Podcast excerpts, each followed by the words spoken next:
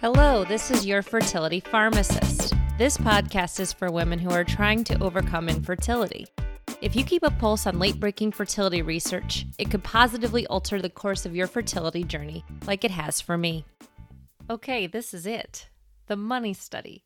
The money study is officially called Pregnancy and Live Birth in Women with Pathogenic LHCGR Variants Using Their Own Oocytes. This study has literally changed my life in the most hopeful way and I'll go into this more in part two. As it stands, this article was written by 17 scientists doing advanced embryology work in China. It was published in December 2019. This study followed three women who were ages 28, 38, and 32. All three had sought reproductive assistance and could produce a low quantity of oocytes, yet the quality of the eggs was low and none could produce a good embryo. The women had grown up having infrequent menstrual periods, all three had cysts on their ovaries, and all three were diagnosed with having an abnormal genetic variation on a receptor called the luteinizing hormone chorionic gonadotropin receptor, for short called LHCGR. This genetic mutation proves critical to fertility because LHCGR is involved in many pathways, including ovulation, implantation, and early pregnancy. So far, there are 10 mutations that we know of for LHCGR in women. Until this money study, women with LHCGR mutations were thought to have zero chance of having their own baby. And that is what makes this study so awesome. After the intervention, all three of these women made top quality embryos, and two of them had babies. Before going into how this happened, in this pharmacist's opinion, it's worth knowing more about the drugs that improve the quality of these oocytes, which in IVF land are known as the trigger meds. The first trigger med used in this study was human chorionic gonadotropin, which for short is known as HCG. Naturally produced in the body, HCG is important for creating and maintaining pregnancy in the early stages. There are two HCG products being used in the US. One is Pregnyl, which is made from the urine of pregnant women, and the other is Ovidrel, which is made from hamster ovary cells. Yep. Regardless of where it came from, if it's pregnant women or hamsters, studies have shown that they're equally effective at helping oocytes to mature. HCG is typically given 36 hours before retrieval because typically that's the best time to ensure the eggs are ready. That's not the case in this study. Quick soapbox. In recent years, there's been buzz on the internet to buy homeopathic HCG for weight loss. In case you're attempting to buy this to substitute for the HCG prescribed at your clinic, don't do it because one, HCG hasn't been shown to work in weight loss, and two, this wouldn't be the HCG you need to successfully trigger ovulation. Okay, off the soapbox. The second type of trigger med is the gonadotropin releasing hormone agonist, which for short is GnRHA. That's going to take me a while to say, so I'm going to call it Gernha.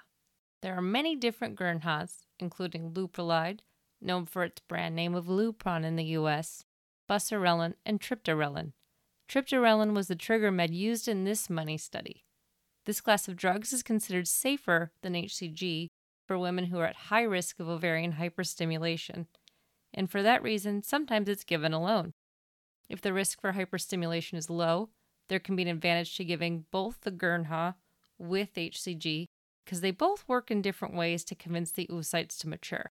The Gernha can tell the pituitary gland to release luteinizing hormone that will act on the ovaries, while HCG will work on the LHCGR receptor. Speaking of LHCGR receptor, let's now return to that study. Here's what happened. During their first rounds of IVF, these women's oocytes had responded very timidly and very slowly to normal trigger doses of HCG to induce the ovulation. Woman number one, who was 28, went through nine IVF cycles with just one viable embryo. She was game to keep trying, so for four more IVF cycles, she received a double trigger with the meds, plus the clinic waited longer to retrieve her eggs. Thus, she had higher levels of hormones engaging with those timid eggs, and they were given more time to mature. After four cycles of delayed retrieval, plus the dual trigger, this 28 year old had four high quality embryos, two of which she used to create a healthy boy and a healthy girl. Woman number two, who was 38 years old, wound up going through four cycles of double trigger with a prolonged time of retrieval after HCG to equal 42 hours. She had two mature oocytes that made two good quality embryos. Unfortunately, she was unable to conceive after the transfer of those two embryos failed. Woman number three, who was 32, wound up doing six IVF cycles.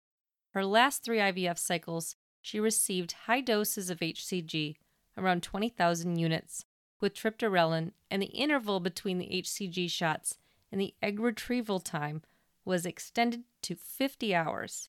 That's a long time compared to the typical 36 hours. Woman number three wound up having three immature yet usable oocytes. They were nursed to maturity via in vitro maturation, and after ICSI, she had two top quality embryos. She used one of those embryos and delivered a healthy baby boy. This study made me so happy. My main takeaway was here's a reason to hope.